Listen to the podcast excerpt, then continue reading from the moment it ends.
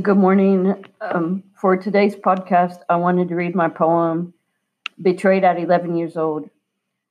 You told me that your mom was home, but all that was was a lie. You betrayed me. You shamed me. You made me feel guilty. You instilled fear, grief, anxiety. At times, I have thought that uh, that I must have done something to you to cause you to hurt me the way you did. That there that there must be something wrong with me. And i must have and i must have a sign on my forehead that says here here molest me. But then i realized that you were the one that had something wrong with you. I froze. I left my body and went somewhere far away. My body betrayed me by re- by responding to what you were doing to me. I wanted nothing to do with what you were doing to me and i left my body I went somewhere far away. I was sobbing and you did not care. You took so much away from me that day. You took my innocence. You took my childhood.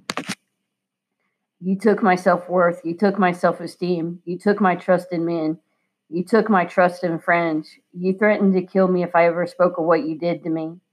You have caused so much pain, anger, grief, self harm, flashbacks, nightmares, anxiety, suicidal thoughts. I have started to take my power back from you. I've started to realize how you groomed me.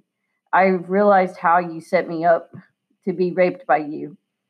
I have started to talk about the deep betrayal that I have felt. I am telling what you did to me. I've realized that the shame I feel is is not mine. I do not have to hate my body. I can come back into my body. I do not have to stay out of my body. I am safe to come back to myself. That I could love my body again, that my body is my body. I choose what happens with my body. I express my true emotions. I can sound and tell my truth. I can feel my feelings that I need to feel.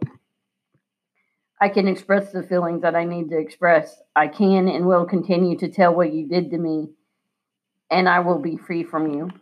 Um, this was a poem I wrote about what happened to me when I, I was 11 years old. Um,